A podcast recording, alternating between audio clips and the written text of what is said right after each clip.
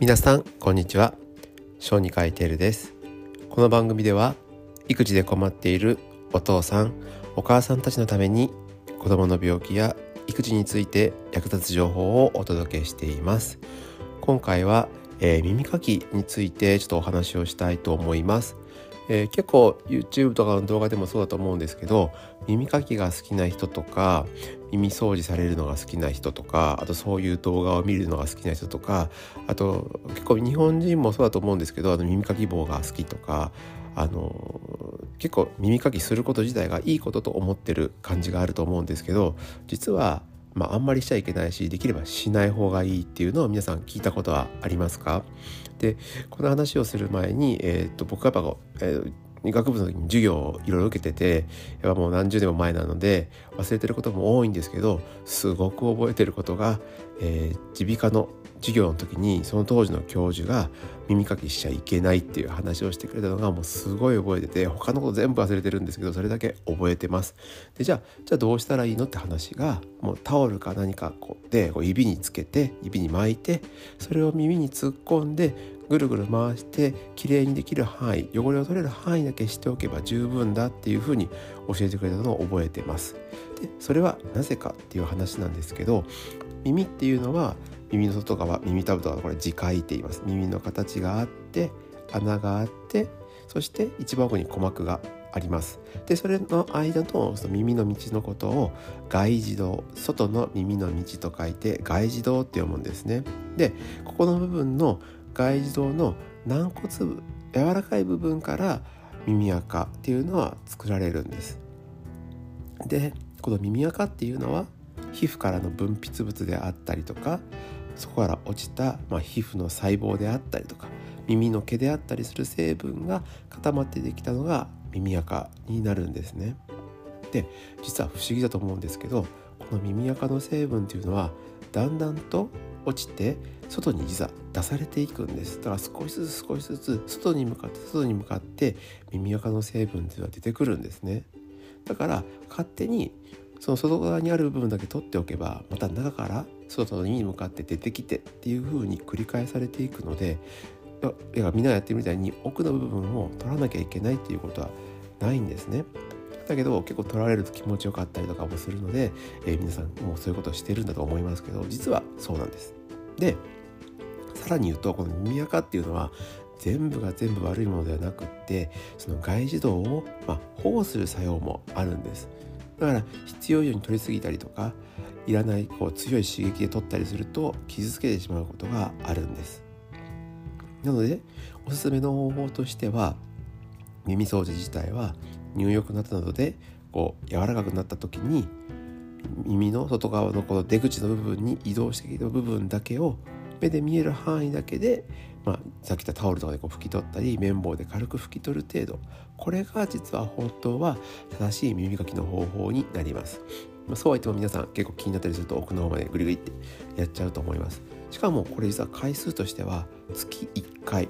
もしくはせいぜい週いっかいで十分らしいです。うん、意外に少ないですよね。はい、でじゃあでも耳垢詰まったらどうするのって思いますよね。で、実際耳垢が詰まってしまう症状もあるんですね。例えば大人だった場合は、耳が詰まってる、えー、自閉感とかですとか、耳が痛いとか、もう耳がかゆいっていう風になったりしますし、耳鳴、耳鳴りなどの症状を訴えることもあるそうです。で、大人はこういろいろ言えます。子どもの場合、乳幼児の場合はどうなるかっていうと、どちらかというと保護者が子どもの症状とかに考えて訴えてくるわけですね。例えば耳が匂うとか臭いとか、あと耳から汁が出てくるとか、あと耳が詰まってるので聞き返しが多い、こういう症状があるときは、あ、耳垢詰まってるんじゃないかなって思って、まあ、病院に行った方がいいかと思います。で、これに関してはやはり耳鼻科っていうのがすごくよくって、えー、なぜかというと、まあ、物が揃ってるんですね。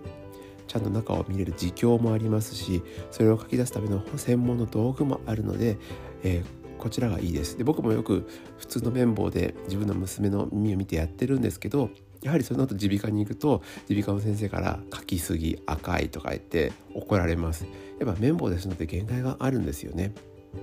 ちなみに日本人の耳の奥を観察するときに、こコツがあるんですけれど、耳って思ったように体の耳頭の横からまっすぐじゃなくって顔の前の方に穴が続いているんです。だから普通にまっすぐ見ても見れません。だから耳をですね、耳の外側のこの柔らかい部分を少し後ろにまず引っ張ります。後頭部に向かって引っ張ります。引っ張って穴から顔の前に向かって少し斜め前に向かって見ると一番奥まで綺麗に見えるはずです。で、うまくいけば鼓膜まで見えるはずです。あとはもう医者の場合はそこで耳鏡というのはカメラを使うとすごく見えるんですけど、後ろに耳た耳たぶを後ろに引っ張る、そして前に向けて見ると非常に耳の奥まで見えるので、もし今度お子さんの耳の中を見ることがあったらぜひそうやってみてください。じゃあさっき言ったみたいに耳垢どうしたらいいんですかっていうと、まあ取らないのがいいんですけど、なんか耳が痛そうとかおかしい時はそうやって見てあげたらいいと思います。で、もうさっき言ったみたいに耳鼻科に行ってください。耳鼻科が一番取るのにとても良いです。はい。で、えっと、綺麗にしてくれます。で、結構こまめに耳鼻科に行くと、そこの先生からまた来てねって言ってくれると思うので、もうちっちゃい時は困ったら行く方が、えー、僕はいいかと思います。うちの子も定期的に、えー、結局最近行っています。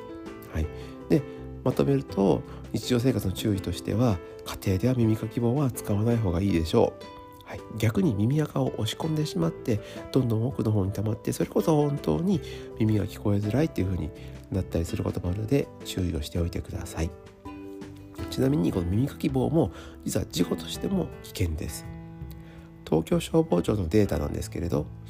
えー、年齢ごとに、えー、耳かき棒による、まあ、事故をこうデータを集めたんですけど、もうダントツにゼロからよんさいが多くって、もうその後はもう急に減ります。ごさいからきゅうさいはこのデータで全部でにひゃくきゅうじゅうさんにんが集められているんですけど、そのうちのひゃくよにんがゼロからよんさい、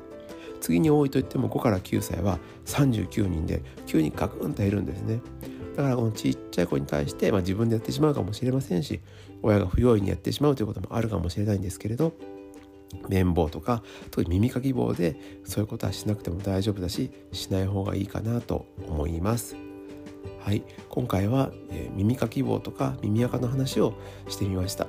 特に子供にとっては、えー、無理にしなくてもいいので、お風呂上がりに指先にタオルを巻いてキュッキュッと拭ける部分だけ拭いておいてください。困ったら耳鼻科に行きましょう。耳鼻科できれいにしてもらうのもとても大事なことだと思います。はい、えー、これからも育児に役立つ医学の情報をこうやってお話ししていこうと思います。それではまた次回の放送でお会いしましょう。以上、小児科医テルでした。